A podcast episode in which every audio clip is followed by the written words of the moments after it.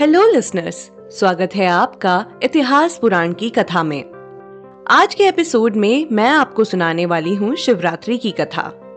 एक बार पार्वती जी ने भगवान शंकर से पूछा, ऐसा कौन सा श्रेष्ठ तथा सरल व्रत है, जिससे मृत्यु लोक के प्राणी आपकी कृपा बड़ी ही सरलता से प्राप्त कर लेते हैं? उत्तर में शिवजी ने पार्वती जी को शिवरात्रि के व्रत की कथा सुनाई। शिवजी ने कहा एक गाँव में एक शिकारी रहता था। पशुओं की हत्या करके वह अपने कुटुंब को पालता था। वह एक साहूकार का ऋणी था, लेकिन वह उसका ऋण समय पे न चुका सका। क्रोधवश साहूकार ने शिकारी को शिव मठ में बंदी बना लिया। संयोग से उस दिन शिवरात्रि थी। शिकारी ध्यान मग्न होकर शिव संबंधी धार्मिक बातें सुनता रहा। चतुर्दशी को उसने शिवरात्रि की कथा भी सुनी। संध्या होते ही साहूकार ने उसे अपने पास बुलाया और ऋण चुकाने के विषय में बात की। शिकारी अगले दिन सारा ऋण लौटा देने का वचन देकर वहाँ से चला गया। अपनी दिनचर्या की भांति वह जंगल में शिकार के लिए निकला, लेकिन दिन भर बंदी गृह में रहने के कारण भूख प्यास से व्याकुल हो उठा था। शिकार करने के लिए वह एक तालाब के किनारे गया और उसने वहीं पर अपना डेरा लगाया। उसी बेल वृक्ष के नीचे एक शिवलिंग भी स्थापित था, लेकिन इसके बारे में शिकारी को कुछ नहीं पता था। पड़ाव बनाते समय उसने जो टहनिया तोड़ी, वे संयोग से शिवलिंग पर गिरी। इस प्रकार दिन भर भूख प्यास से शिकारी का व्रत भी हो गया और शिवलिंग पर बेलपत्र भी चढ़ गए। रात्रि बीत जाने पर एक गर्भवती हिरणी तालाब पर पानी पीने पहुँची। शिकारी ने धनुष पर तीर चढ़ा, जैसे ही प्रत्यंचा खींची, हिरणी बोली, मैं गर्भिणी हूँ। तुम एक साथ दो जीवों की हत्या करने जा रहे हो। मैं अपने बच्चे को जन्म देकर शीघ्र ही तुम्हारे सामने प्रस्तुत हो जाऊँगी। तब तुम मुझे मार देना। शिकारी ने अपनी प्रत्यंचा ढीली कर ली और हिरनी झाड़ियों में लुप्त हो गई। कुछ ही देर बाद एक और हिरनी उधर से निकली। शिकारी की प्रसन्नता का ठिकाना ना रहा। शिकारी ने जैसे ही धनुष पर प्रत्यंचा चढ़ाई, उसे देखते ही हिरनी ने विनम्रता पूर्वक निवेदन किया, मैं थोड़ी देर पहले ही ऋतु से निवृत्त हुई हूँ। काम भावना के वश में हूँ।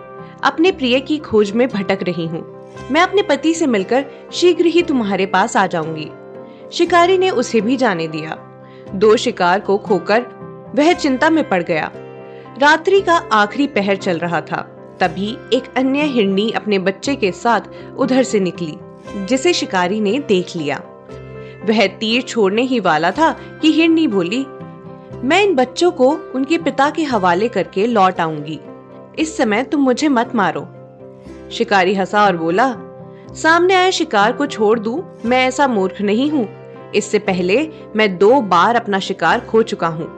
मेरे बच्चे भूख प्यास से तड़प रहे होंगे। हिंडी ने कहा जैसे तुम्हें अपने बच्चों की ममता सता रही है, ठीक वैसे ही मुझे भी अपने बच्चों की चिंता सता रही है। इसीलिए मुझे जाने दो। मेरा विश्वास करो, मैं इन्हें इनके पिता के पास छोड़कर तुरंत लौटने की प्रतिज्ञा करती हूँ। हिरनी का दीन स्वर सुनकर शिकारी को उस पर दया आ गई। उसने उस हिरनी को जाने दिया।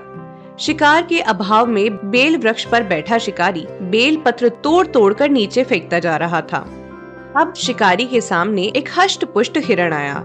शिकारी ने सोचा कि इस बार तो मैं शिकार अवश्य करूँगा। शिकारी ने जैसे ही प्रत्यंचा खींची, वैसे ही हिरण ने विनती के स्वर में बोला, यदि तुमने मुझसे पूर्व आने वाली तीन हिरणियों तथा छोटे छोटे बच्चों को मार डाला है तो मुझे भी मार देना, ताकि उनके वियोग में मुझे एक क्षण भी दुख न सहना पड़े। मैं उन हिरणियों का पति हूँ।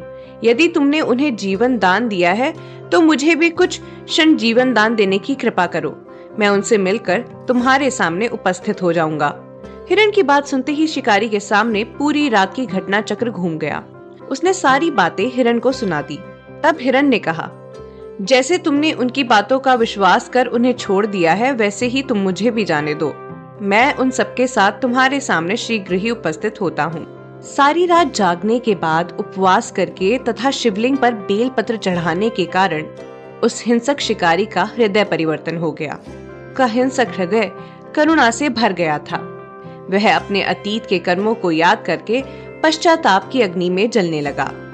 थोड़ी ही देर बाद वह हिरण अपने पूरे परिवार के साथ शिकारी के सामने उपस्थित हो गया। किंतु जंगली पशुओं की ऐसी प्रेम भावना देखकर शिकारी को बड़ी ग्लानी हुई। और इस प्रकार एक हिंसक शिकारी का हृदय परिवर्तन हुआ।